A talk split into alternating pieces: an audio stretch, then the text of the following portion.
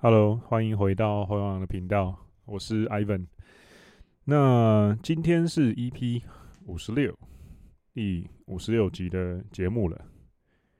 对，也每超过第五十集之后，说真的，每多一集都感慨了一下，觉得自己能够撑到那么多集，实在是有点厉害。虽然中间也是。常常断断续续的，不会很准时的推出，但是 因为本来就还有别的正式工作要忙，而且我觉得有些时候我的应该说正常来说啦，你的自我提升之路也不会是那么线性的，让你可以比如说我固定每一个礼拜都有进度，然后每个礼拜都有东西可以分享。那我自己是比较走，就是不管是 game 或者是在。自我提升这一条路上，我基本上都是走一个蛮自然流的路线，那就基本上就是很随意啦。那真的是有什么东西，或是累积到了一个量的时候，我才会出来跟大家说说，哎、我最近学到这些东西，那还蛮棒的，你要不要拿去用用看？这样子。好，那今天 EP 五十六的主题是什么呢？那今天主题是如何对抗驯化。那这个主题其实是一个也算是铁粉的 Dragon 粉丝 Dragon，他所他也不是提问题，但他基本上就是给了我一些 feedback，然后我稍后来去念他，然后这个东西刚好跟驯化还有对抗驯化有关。那刚好虽然我没有在玩股票，但我周遭金融的朋友大概跟我讲所谓的对冲的概念。那刚好我在另外一本书也看到了。所谓的用战略来对冲运气这个概念，那 等一下就会先把 Dragon 粉丝的，甚至他的 feedback 吧，稍微跟大家分享一下，然后再把我看到这本书跟如何对抗驯化这些东西来跟大家说一下。那前面先来一点那种蓝药丸的防火墙，聊一些杂事。那最近呢，呃。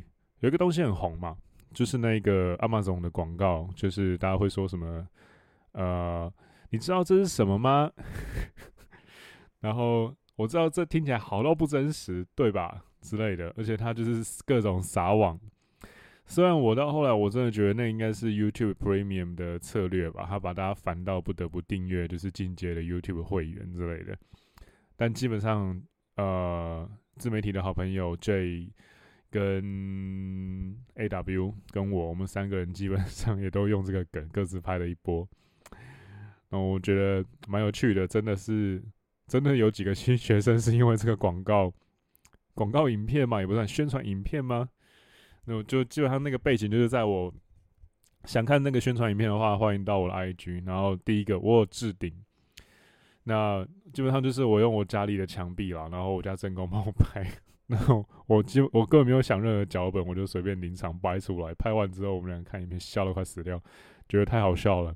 本来不想 PO 了，后来还是决定 PO 了。的一个无心无意之中产生的产物，这样子。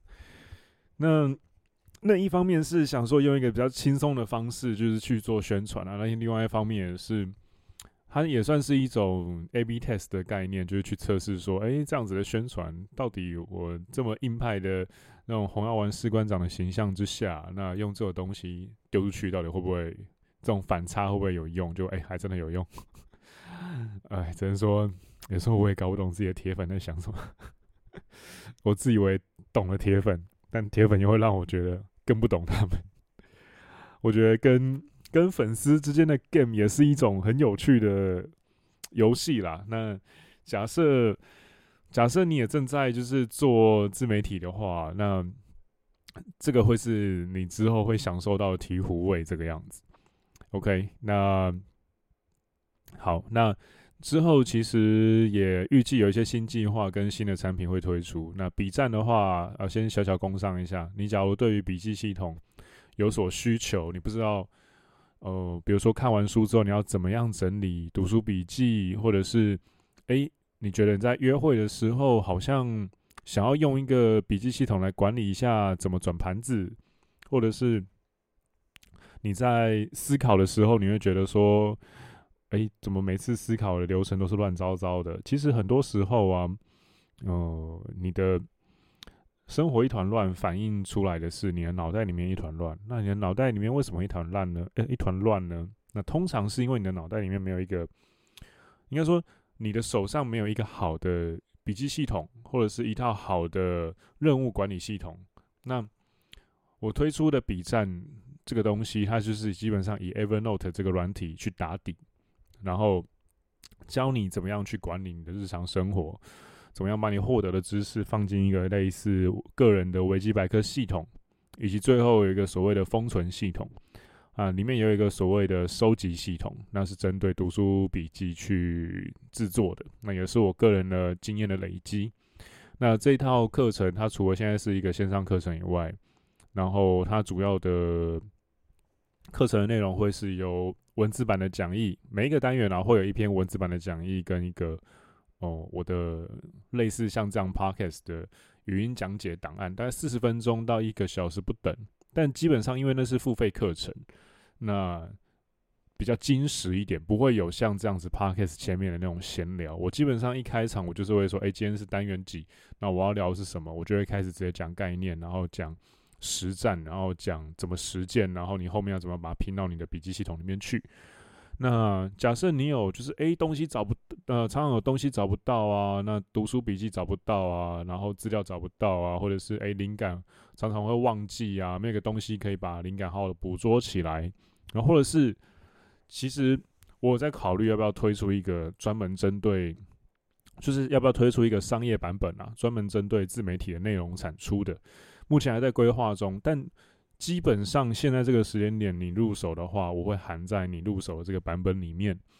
它即这个笔记系统里面很有趣的一点是，你可以利用 Evernote 的搜寻功能，打一个关键字进去，那这关键字呢，就能够把你笔记系统里面目前有的所有关于这个关键字的资料，比如说我打一个归零，那我所有累积的关于归零的笔记文章，只要我放在 Evernote 里面，它都可以跑出来。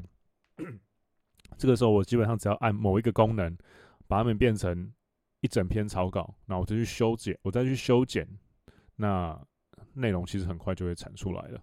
那有注意到的人，应该说聪明的粉丝应该有注意到了。那我的 IG 最近连续丢了各种短内容，跟我连续好几天都丢了电子报出来。我一天最多的时候是，我上个礼拜吧，平均一天丢三到四篇短内容到 IG 上，然后。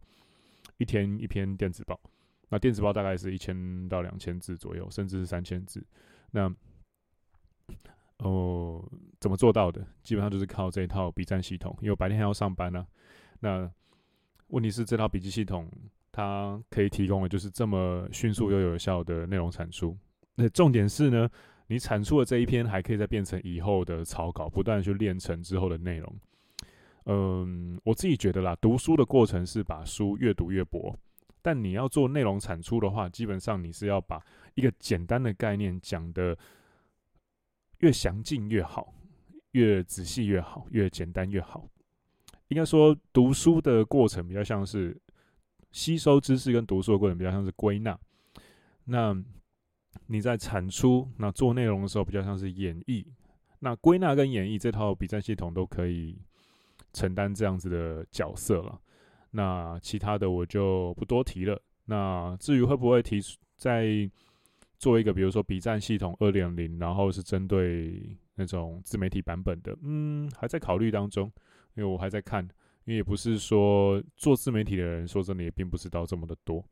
那假设你对于制作自媒体或者是制作 Podcast 觉得说，诶，为什么我听众一直起不来啊？啊，或者是诶，我的自媒体为什么一直好像，哦，粉丝好像看起来很多，但是实际上卖产品的时候销售漏斗就不灵光，然后也不太 OK。那你需要特别的帮助的话，我目前是还没有想要推出那种一对一的咨询服务了。那我会先用免费的形式给你一些建议。那你真的觉得说，诶，这些建议都还蛮中肯的，那你也想要成为一个。更有力量的自媒体的话，那嗯，欢迎也在私讯跟我说。那嗯，其实这个也牵涉到一个 J 他正在贩售的 IG Game 二点零的其中一个概念，就是一旦一旦就是推出了一个课程，然后你的学生们也都累积了一些粉丝，比如说你有一百个学生，每一个学生都是一千人，哇，那一千乘以一百，你会是大概十万人的人次都跟都都能够被你们的这一套知识体系给洗出来。那其实我觉得。在进入正题之前呢，我再讲一下这一个点。我刚好对于红药丸的一些看法，应该说，你不论去哪一个红药丸社群，或是产品的社群也好，那开放式的社群也好，那你常常会看到有一些人问说，为什么红药丸不是个一门？应该说他们的问题归纳之后会长这样：为什么红药丸不是一门显学？那为什么红药丸不该在平常生活的时候就？呃，提出来，那为什么不应该在大家的面前讲红药丸？那为什么不应该就是对女生讲红药丸？为什么不该对朋友讲红药丸？呃，我觉得有两个主要的原因造成了这样的现象：一是红药丸其实是你对生物天性的解码，那这种生物天性的解码，那解码完之后呢？你去有点像是艺术品的概念，你知道吗？我们平常脑内的愉悦的回馈系统，基本上是你完成了任务之后给你愉悦，比如说你打猎给你愉悦，那你交配有后代，交配的过程让你有性爱的愉悦，那你吃了甜的东西，你可以活下去，你有血糖的，给你一个脑内的愉悦。但艺术品啊，这种东西基本上就是它不会有任何的产出跟帮助你生存，但是艺术品就是能够。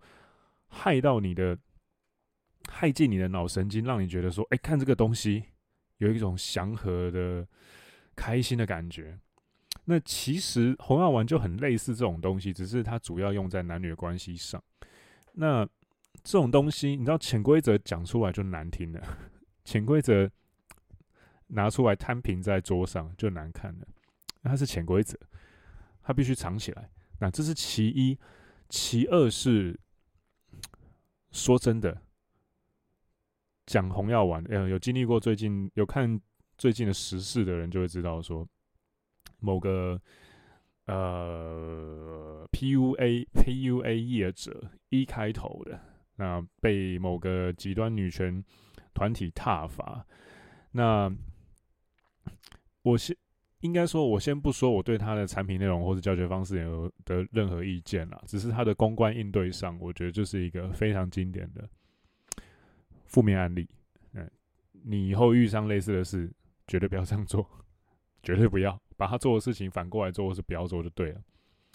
那为什么会这么说？然后用这个东西去这个例子去带呢？因为其实我觉得讲红药丸要真的有效，或者是。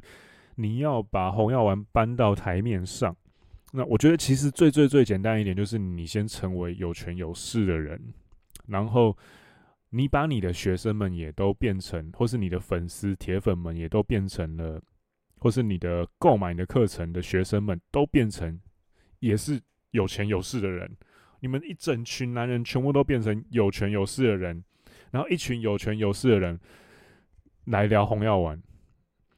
妈的，马上政治正确，应该说，应该这么说，说的更直白一点，你必须要进到政治正确的那个圈子里面的那群资本家的行列里面，然后你来讲红药丸，你马上你讲什么都政治正确。那你还没有进去这个圈子，或是到了这个社会位阶之前，你讲什么其实你都政治错误，这就是风险，这就是风险了。所以其实，但问题是这个答案太。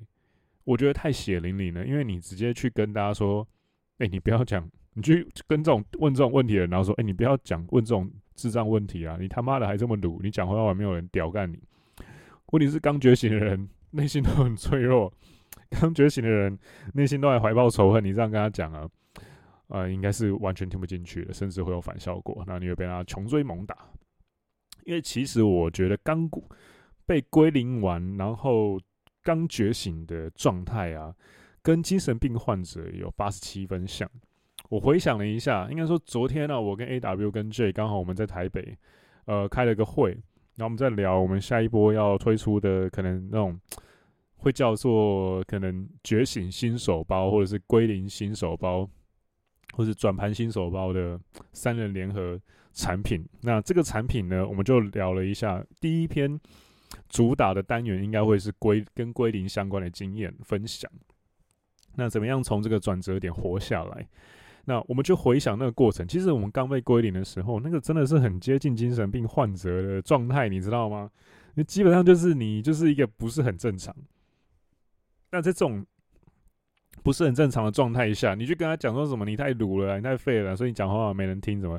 哎，不可能听进去的啦。即便是已经觉醒一阵子的在执行红花丸的人，你去跟他讲都不一定听得进去的。更何况是那种刚觉醒的人。所以下一次，假如你看到这种问这种问题的人，然后是基本上我觉得无视就好了，除非他是你很亲近的朋友，那你再去跟他说说，你再去教化他这样子。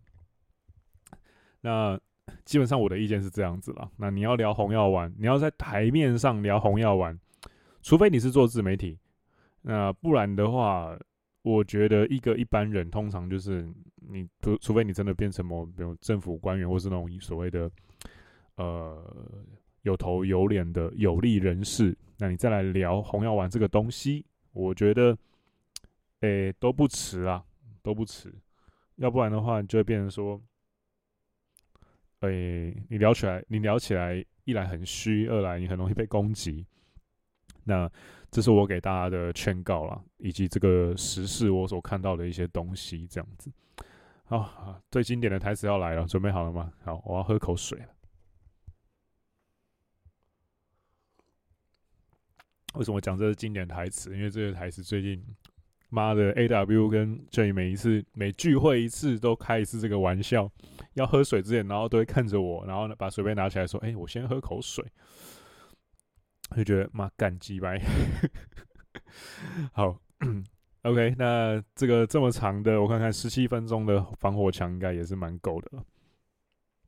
那我来分享一下铁粉 Dragon 他给的一些 feedback。那也是蛮感谢的。假设你也有类似的感想的话，也很欢迎跟我分享。好，他给我的 feedback 是跟 Ivan 分享一个我最近从生活中的体悟。我修一堂感情的课，而且看来 Dragon 应该还是大学生。嗯，里面总是可以听到女生说她被 PUA 了，而且这么说的女生 SMV 看起来都不高。老师上课还带头说，爱不能够用计算的。不能不应该用任何策略跟女人相处，要用爱灌溉彼此的关系。哦，没办法认真念了，我真的很想用那种建筑广告的声音去念，不然我念不下去。我换个声音念好了。而且老师上课还带头说，爱不能够用计算的，不应该用任何策略和女人相处。要用爱灌溉彼此的关系。我本来想问老师，那你干嘛化妆？化妆不也是种策略吗？后来想想啊，算了，学分重要，爱不能用计算的。这句话我想了一下，觉得有点恐怖。只要不量化，就有套利空间了。接着以下四点刚好都是 Ivan Parkes 提过的哦，看真的是认真学生呢，他真的是四个列出来。这个事件它有四个点。刚好是过去他听我 podcast 里面可以印证到的。第一点，曾经有提到，现在很多人都把 PUA 当成一个动词。对，没错，我被 PUA 了，使役动词有没有？来，二，那堂课的男生也很排斥 PUA。哎，对，白色歧视啊。三，资讯战，应该是我提到了什么资讯不对称吧，然后去洗那种资讯战。那四，Ivan 也有说过，SMV 高的女生不会在那边有的没的。好，这是我的 podcast 里面提到了他四个点，他觉得这堂课里面可以印证到的。感谢感谢你的用功，感谢你的真的是一个老铁啊，老铁粉。那上课基本上这个老师都在讲如何跟伴侣增进感情，如何不被当工具人，性事不合怎么办，伴侣出轨怎么办？结论九点五成都是沟通不良。那。我看到这个东西的时候，我其实先问第一句话，就是，就是这个老师是男的女的？基本上我看这个一系列的东西下来啊，我一看先猜老师一定是女教授，或是女讲师。因为你会这样讲，一定是就是女生嘛。不过后来我再绕回去再看，他有中间有提到一点，就是老师有化妆了。那很明显，老师应该是女的。那后来也确实没错，老师是女的。那这些东西后来我给了一个 feedback，就是这些绝对都是包装过的驯化了。那怎么说呢？我们一个一个来看哦。诶、老师上课最有问题的应该是老师上课带头说爱不能够用计算的，不应该用任何策略跟女人相相处，要用爱灌溉彼此的关系。那这其实我觉得就是三大点了，有问题的。第一，爱不能用计算的，没错，没错。对于女人来说，呃，女人比较，除非啦，你是很斤斤计较，或者是你有很明确的伴侣特征，不然的话，很少女生。年轻女生会就是那种四五十岁只强调旅游跟诗和远方的那种那种女生例外啦。那基本上年轻女生，她不太会在脑内就是直接有意识的计算这些东西。他们说这个其实没有错，你知道吗？爱不能用计算，他们觉得爱不能用计算的，没有错，没有错。听起来好像很浪漫主义，但是问题是呢？爱这个东西本来就不是女生的意识在计算的，爱这个东西是女生的 hypergamy 在计算的，hypergamy 负责计算这个东西，你当然不会觉得说哦，我在计算这个东西，就像就好比你在用电脑，那我 OK，比如说我有 MacBook Pro，那我正在用 MacBook，呃，打我的讲稿，或是用 MacBook，呃，剪片，那这整个过程你都在抠。你都是这运用背后的程式嘛，然后跑一些逻辑的运算嘛。你在做这些剪片的动作，你在做这些打讲稿的过程当中，你会去像程式码或者是 CPU 一样用机械码去计算吗？你不会啊，你不会意识到那个计算的过程啊，因为那个计算的过程是已经被编码过的。那女生当然会说：“哦，我没有啊，爱不能用计算。”那当然没错啊，因为对你来说，你的 hypergamy 才是你的。爱情的计算的 CPU 啊，正在计算你的爱情的是你的 hypergamy，不是你自己本人。所以当然他们会说，爱不能用计算，没有错，因为爱就不是你的前额叶跟你的意识在计算的。我未看先猜啦，将来假如 hypergamy 这个东西它变成一个显学，那有人去做核磁共振的，比如说 fMRI 功能性核磁共振造影那，去激活一些 hypergamy 的刺激跟反应。系统，然后去看他的脑内运作区块的话，我觉得很可能是在很深层的，比如说，呃，很原始的一些部分，那比较内核的部分，比较偏向本能跟情感的。我在猜，hypergamy 可能存在在这些比较原始的区块里面，它并不是一个这么文明、这么一开始就有的区块。那可能会跟前额叶或是其他思考区域有点联动，但是我觉得。Hypergamy 应该会是在跟情感比较相关，好像叫什么边缘系统之类的吧？我记得我那时候大学的时候修脑科学，印象中好像跟情感比较相关的是这些东西。那没有错，女生不会算，但问题是这个东西是 Hypergamy 在算，又不是女生的意识在算。他们当然会这样讲，女生基本上啊不太会对这些东西很有意识了。那接着是。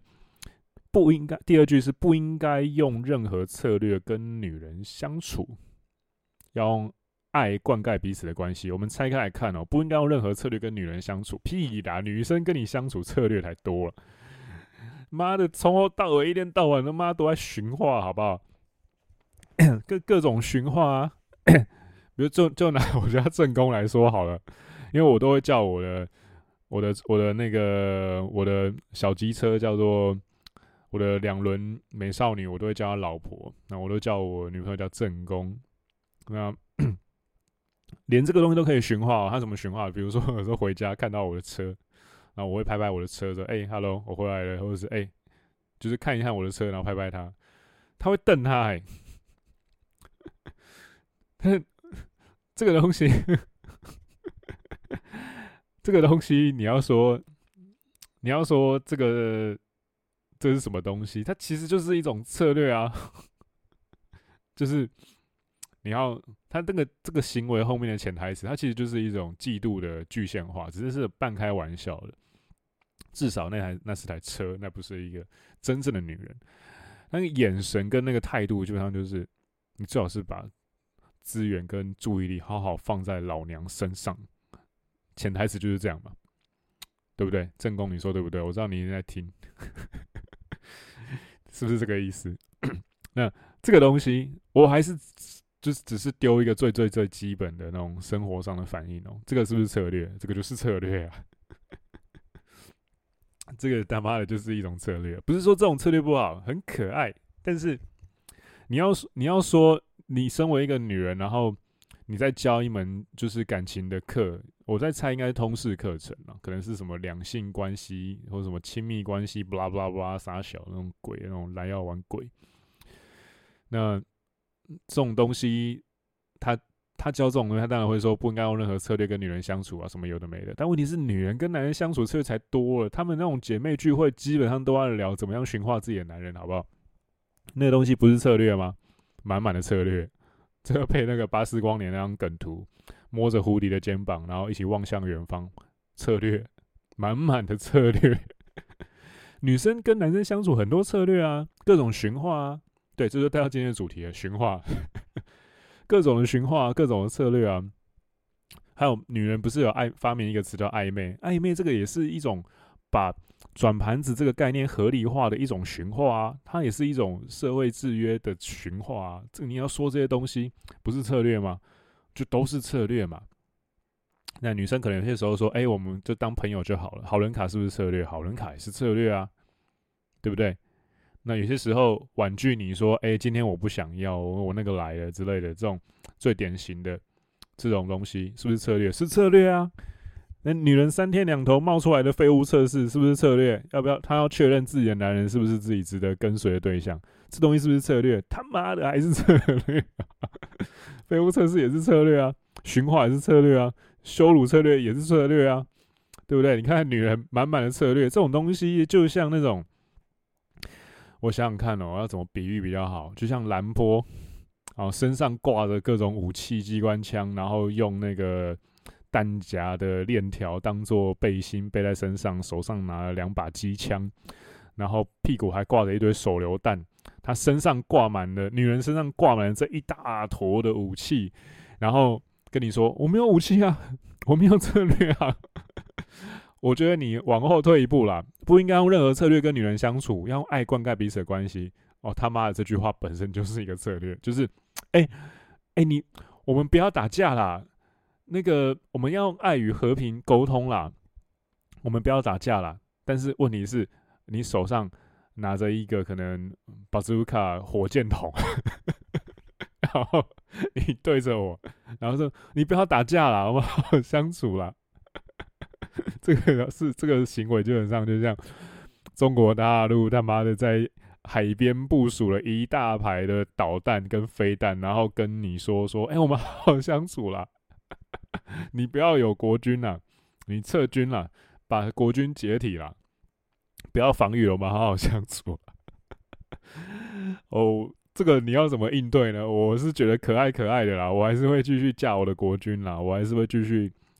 调整我的反驯化的策略了，我还是会应该说，男人最好的反驯化策略是什么？其中一种，我觉得就是你就专心冲你的硬价值，专心冲硬价值，它本身就是一种反驯化了。那它不是一种有意识的我要对抗驯化或杀小的，应该说，你一旦落入了对抗驯化的这个思维里面，你就被驯化了。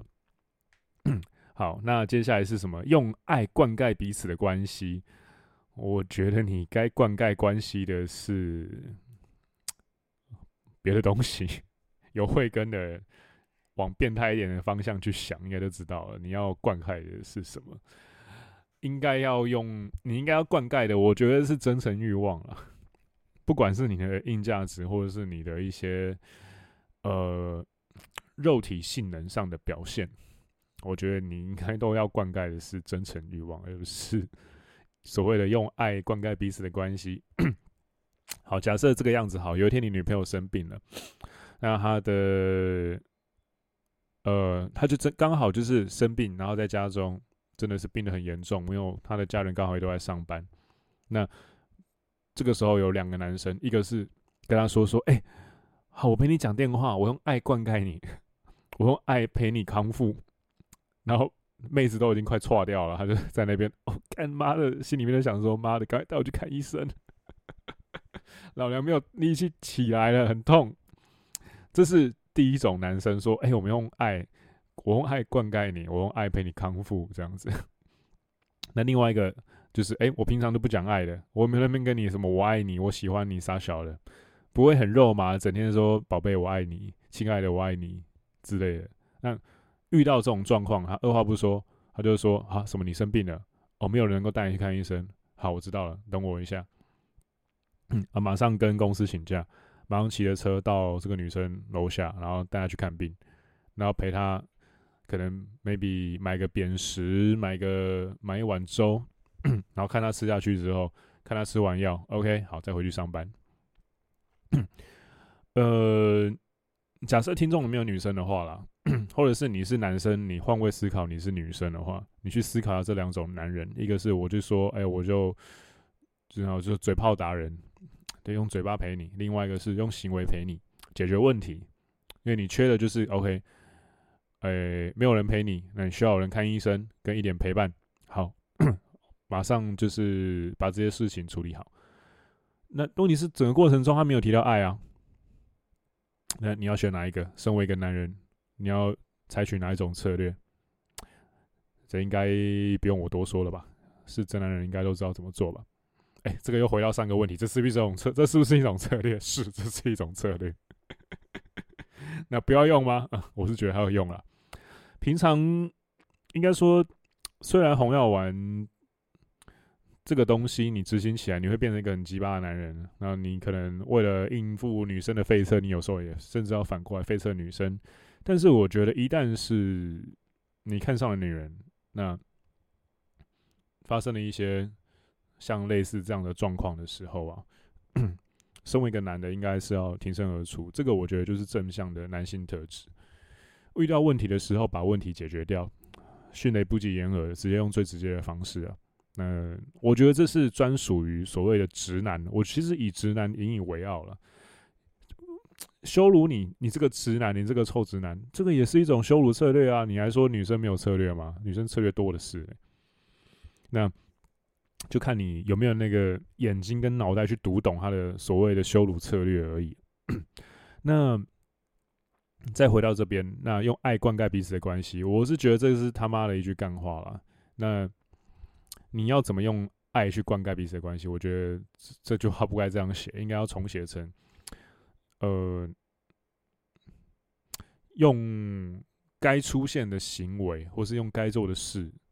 或是用该负的责任去灌溉彼此的关系啊，这个东西就很简单，就像好比说你跟公司之间的关系嘛，你公司要求你做事情，然后你跟他说：“哦，我我们要用爱，我们要用爱，我们要用 对公司的热情去达成这个目标。”你就一直讲公对公司的热情达成个目标，但问题是，哎，公司会倒啊。那你要用什么去达成公司要的目标？你要达成 KPI。你要做到达标，那不然的话，其实你对公司也没有价值嘛。那至于女生说的什么用爱灌溉彼此的关系，这种东西，我觉得嗯，听听就好了。我觉得这种东西，你说真的，有些时候啊，也你也不要 PUA 中毒，或者是那种红药丸中毒，你每一句话一定都要去回他什么的。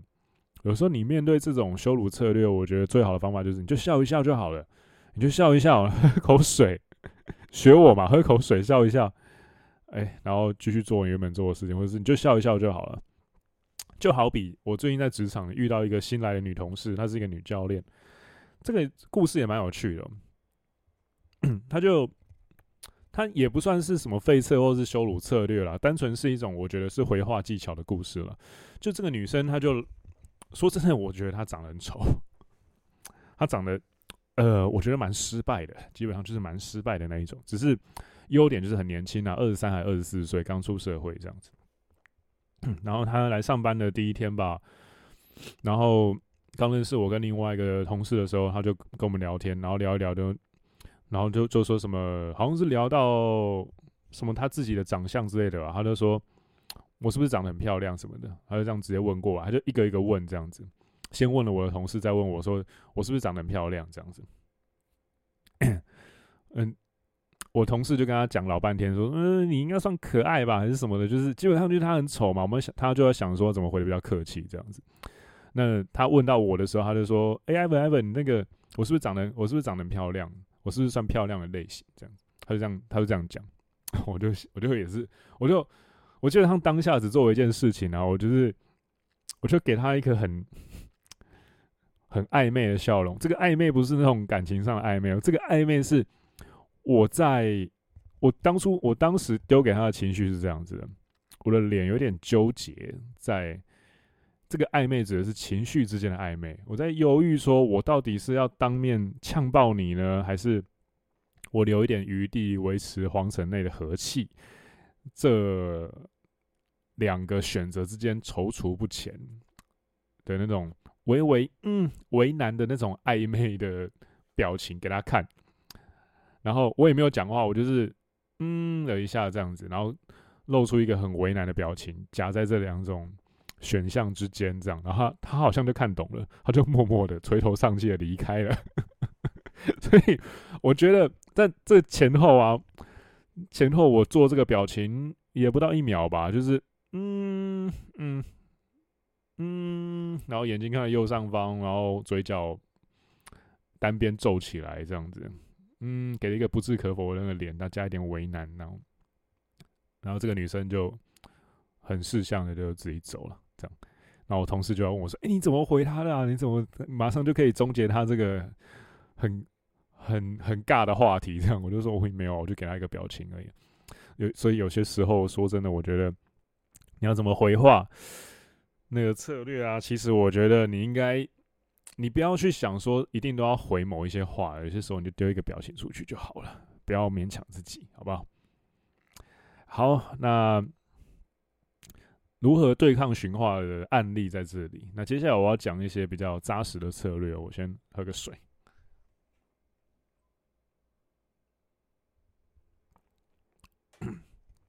那如何对抗驯化？其实我觉得《底层逻辑》这一本书里面有一段，我觉得真的很棒。还有一段话，我先跟大家分享一下。因为驯化这种东西是不断的会发生的，不管是蓝澳玩世界。或者是女生对你的个体的层次、团体的层次、社会的层次，其实都有各种各样的驯化。妈妈给你的一些东西，她也是驯化，她想让你变乖宝宝嘛。那这个是不是一种教育上的驯化？它也是啊。那底层逻辑，它有提到一个东西，但是它不是直接讲驯化啦，它是讲一些怎么样？他还聊到运气这个东西的时候，有一段。书斋跟大家分享，他说要有你要有自己独立的战略，你要坚定的执行自己的模型。他这边举了一个投那个量化投资的朋友的例子，比如说他建一个数学模型需要进行一百次交易，可能前三次交易赚钱，第四次赔钱。不好意思，第五、第六次交易又赔钱了，这个时候心态就变得很重要。如果心态不好，可能会怀疑自己的模型有问题。这是最考验人的时候。你要相信你能赢，不是靠消息，而是靠模型、靠战略、靠判断力。所以赔的时候也要坚定的执行下去，因为这是一个几率游戏。所以战略也是专门用来对冲运气的。那其实这也解释为什么我不是很喜欢算命。应该说我不喜欢算命啊，我也没有算过命。那种家里拿我的八字去算这种例外，我也是跟我家人直接跟我直接说，你不要跟我讲我算命的结果，我不喜欢别人剧透我的人生。嗯，我自己也不太相信运气这个东西了，而且很吊诡的是哦，我因为很不相信运气，结果我莫名其妙，其实我运气还蛮好的。我比如说我出门吃便当什么的，买饭啊，就是常常老板娘什么的就默默就会给我，比如多一个鸡腿，多一些菜。然后挑东西的时候，刚好也都会挑到一些比较好的。然后在需要运气的场合，我不知道为什么，我好像都运气蛮好的。这算是一种强项吗？我也不知道。那这个东西跟驯化，这个故事跟驯化有什么关联呢？其实你要有自己独立的战略跟自己独立的模型，你才能够有自己的心态。那这个东西是什么呢？也就是你的战略目标。你的战略目标要定好。那 你战略目标定好的话，比如说，诶，你要觉醒，你要成为一个怎么样的男人？比如说，我是 Ivan，那我觉醒，我要成为 Ivan 二点零。那我就用我比战系统里面的一个理想自我清单，列出了我想要的个人特质，跟我想要达成的成就。那五到十年内，我要变成这样子的人，朝这个目标迈进。那可能比如说，诶，工作上遇到一些不顺利啊，那假设之后，比如说情感上遇上一些不顺利啊，或者交友不慎，那遇上一些交友的失败的经验啊。或者是自己自媒体遇上一些挫折，其实自媒体遇上蛮多挫折的，呃，有时候被呛，呃，前面的话拖太长啊，或者是内容不有趣啊，什么有的没的。其实自媒体很多挫折，做自媒体你的心态要很强健的，你要知道说，我就要，我就要变成这个样子，所以这些杂音我不听。但是对于一些设备的建议、内容的建议、有意义的建议，你要听，因为这个也是一种跟粉丝的对话。那。所谓的这个东西就是所谓的战略的目标，那达成过程，那就是会有一些战略的方法跟战术的方法嘛。那其实战略跟战术就是用来对冲运气的。你要怎么样把所谓的运气这个东西的这个概念给抵消掉，或者怎么样把随机性抵消掉？你要了解的是，你整个人生其实你在做各种选择的时候，基本上你都在玩一场几率的游戏。那你要怎么样稳住自己去玩这场几率的游戏？其实很多时候就是你要像一个量化交易的交易员一样，你要有一个很强大的心态，你要相信自己的模型。那其实红药丸这个东西就是一种男人的属于男人独特的决策模型啦。你有那 red flag 红色旗子系统，就是让你去辨识出什么东西是红灯，你要去避开嘛。这个东西就是一个决策模型啊。你看到这些危险，你要避开。基本上你就安全啦。你常常都在警觉说：“哎，有危险，有危险，有危险。”其实基本上你就很安全了。你把危险的东西事先拿掉跟删除，从你人生的选项中拔掉，基本上你说你会处于怎么样的危险，我也是不太相信了。所以，所谓的拿战略跟模型对冲自己的运气，大概就是这样子。那怎么样？延伸到我们今天的主题呢，你有自己的战略，你有自己的模型，你有自己的 mental point of origin，你有自己的理想自我清单，你要往这样子的版本的自己去迈进，那这个东西基本上就会帮你对抗驯化了。你想想看，容易被驯化男生有什么特征？我们现在归纳一下：没有主见。那没有主见，通常也没有自己个人人生目标嘛，他不知道变成怎么样的人。他不知道，他没有自己的坚持，他没有自己的一种独特的价值观，没有一种独特的对这个世界的洞见。那为什么没有这些东西呢？我觉得很简单，被保护的太好，过得太顺遂。你对这个人生，你对你自己的人生没有一套独特的哲学，那也是当然是因为你没有去经历过一些很呃刻骨铭心的灾难。像昨天我跟 J 跟 AW 就在聊。A W 其实他之前的归零经验是几十万台币这样喷出来的，但有机会之后我们会 maybe 是付费内容，maybe 是一些私密的东西，然后再跟大家分享。那 A W 呃 A W 是这样的故事，他那个时候的归零经验超级惨。那 J 的话，之前待过的公司，他的老板基本上基本上是用那种很类似邪教跟。直销的模式在洗底下的员工，好像一天听他讲工作十四个小时还是什么的吧，没有在睡觉的。那难怪他现在销售能力这么强，因为他撑过来的。那我遇过的东西呢，可能没有那么变态跟恐怖，比较平均分散，但就一次归零嘛。那但是其实其他的东西，我觉得平均分散在我这七八年的在东京跟在香港的。呃，不同国家的生活，你在不同的国家生活的时候，你所有的事情难度都会倍增。那你在解决这些问题、了解当地文化风俗、适应这些生活，跟有些时候留留学跟在海外工作，有一些困境是会让你很绝望的。呃，那些绝望跟那种底下就是脚底下就是悬崖的感觉，也不是那么容易就可以度过的。那。我们那时候怎么撑过来？其实就是靠着一些执着、执念也好，或者是一些比较远方的理想也好。那你一旦经历过这些东西之后，那你再去经历说，比如说，哎，妹子的闲话，呃，女生要你做这个做那个，那用一些话语去刺激你，去费测你，去测验你的情绪的稳定性。就好比拿我自己来说好了，在日本的时候遇过那种前辈后辈的，算职场霸凌吧，就是他要你说，前辈就跟我讲说，你是你最菜，我们表定十点上班，但是你七点半就要到，因为你最菜，你要先来。擦白板啊，然后整理大家的桌子啊，整理地毯的东西啊，什么有的没的。那基本上比他还要晚到，然后这些东西没有做的话，就会被骂。对，你没有，你没有听错，就会被骂。哎，这不是军队哦，只是办公室哦，这是一个在东京工作的生活，也是一个正经的公司哦。的潜规则，然后我做这些事情做完之后，我下班只要比前辈还要更早走的话，他就会抬头看我，或是拍拍桌子说：“哦，今天今天也这么早啊？”之类的，那就是好完了，我要留下来了，不然你要得罪他了。那你经历完这些东西，然后有个妹子跟你讲说，就是，哎，你是不是很常，你是不是很容易生气呀？哎，你你处女座，那你是不是很龟毛啊？或是哎、你处女座，你是不是很怎样怎样啊？你们是不是都很难相处啊什么的？啊，你这时候只会笑一笑，然后说你就试试看嘛，你不试怎么知道？或是你就试试看嘛，就是你会很有余裕的去应对这种东西，就好比底层逻辑还有另外一段话，我蛮喜欢，智慧是呃溢出的价值，其实就是你。不是智慧溢出价值，幽默是溢出的智慧。不好意思，口误。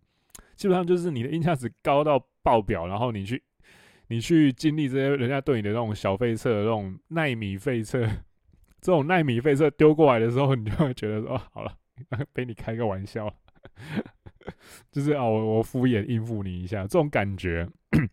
那基本上你达到这种层级的时候，你面对什么都会很有余裕的，相信我。所以。我觉得有些时候，与其你去很战术取向、很围观的去讨论说，诶，人家一个废车丢一个罐头，一个废车丢一个罐头讯息，一个废车丢一个罐头讯息去回答，我觉得你倒不如把自己先丢到一个就是更那种地狱等级的战场，然后你有自己的人生战略跟目标，然后经历完之后你回来，诶，人家丢这些小废车、奈米废车给你的时候，你就说，哦，我我用小拇指弹掉这个弹掉那个弹掉这样子。诶、欸，你就基本上你就不自觉的具备这种反费测的体质了。那这种，因为我也常遇到啊，就是说什么哦，你处女座，那处女座是不是很怎样？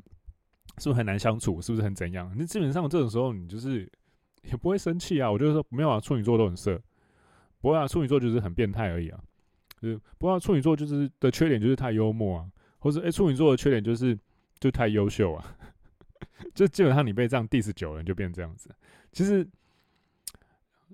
对，大概就这样。那其实你说我有认真去想过，说怎么样去反废车，或者怎么样去反人家这样怎么呛你什么的。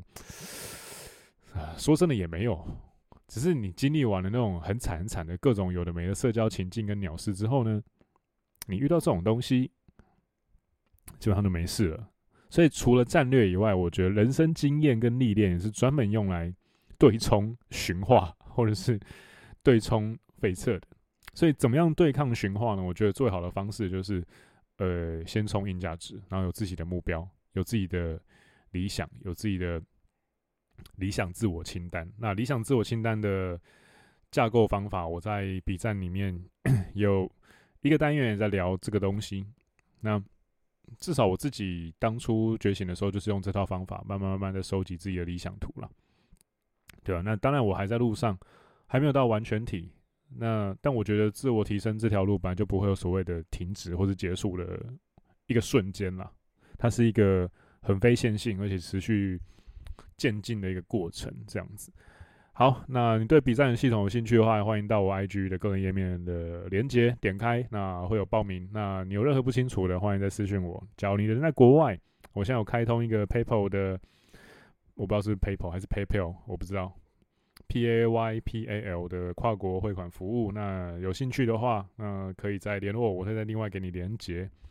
那目前的课堂的呃 价格是三千两百块台币。那最后一个章节封存系统快要出了，那出完之后就会涨价成，没有意外的话涨价成四千八。然后接下来会有一波新的内容的增长，那那个里面是比较关于怎么念书的心态面的东西。那这个东西应该会是一个比较大型的更新，对，有点像是那个《魔物猎人》最近新的资料片破晓嘛，对，新的资料片更新。那当然，已经购买的学生就不会再另外收费了，那只是后来再进来的学生就会。面临到变贵的产品，那应该会是在四千八的涨价之后，会再有一波涨价。那那一波涨价就是这些心态面的大型更新上去之后，那就会往上再调。所以假设你要入场的话，现在尽快哦。那也有一群呃笔战的战友，然后会在群组里面，然后跟你一些讨论你的，比如说。笔记的过程啊，难点啊，痛点啊，或者是我也会在里面不定期的分析一些我在国内外看到的笔记方法、资料的处理方法，或者是一些自我提升的心态面的方法，这样子。好，那这是关于笔战的工商跟广告了，大概是这样。那我跟 AW 跟 J 预计三个人会推出一种类似，呃，算了，先卖个关子。到时候再说好了。对，这不是一个 hook，这只是一个原本想讲，后来觉得先不要讲好了的东西，这样子。那之后会再正式公布给各位。那今天的内容基本上就是从呃铁粉的 feedback 里面去分享说，呃驯化的生活范例。那我自己觉得这个生活范例要怎么样去处理，以及我在底层逻辑这本书里面学到的。怎么样用一种用战略去对冲运气的观点，然后去看待说所谓的用 自我提升或是硬价值去对冲呃驯化，那这是我的一个我觉得可以切入的观点啦。那提供给大家思考看看。OK，那假设你喜欢。我的 podcast 的内容，想请我喝杯咖啡的话，你也可以去点我的个人页面的链接，里面有，应该有什么咖啡豆内选项之类的吧，就随意啦，对，随意。那 假设你觉得今天内容有帮到你，然后你也希望我们三个人可以推出一些，目前我看到最多的 feedback 是想要学怎么 game 啦，所谓的怎么 game 这个东西，但其实它是一个超级大的主题，你看起来是 game，但其实它。社交这件事情，你有上对下，下对上，你有对同辈，你有对对家人、对父母、对朋友，那商务的谈判呢、啊，对异性，这些都是 game。那真的要讲的话，我觉得三天三夜讲不完呢、啊。对，那当然我们会想办法把这些东西变成有意义的内容，提供给各位。那。这个会在之后再慢慢公布。那假设你有其他在红花丸觉醒的途中，你觉得或者自我提升的途中遇上的难点或是问题的话，也欢迎私讯我的 IG 红药郎。然后有机会的话，或者是我觉得有办法解决，或是有办法提供建议的话，那我会给你一些我个人的建议。这样子，好，那大概就到这边了。今天的内容就到这边啊，我要去中训了。感谢你的收听，那我们下一集见喽，拜拜。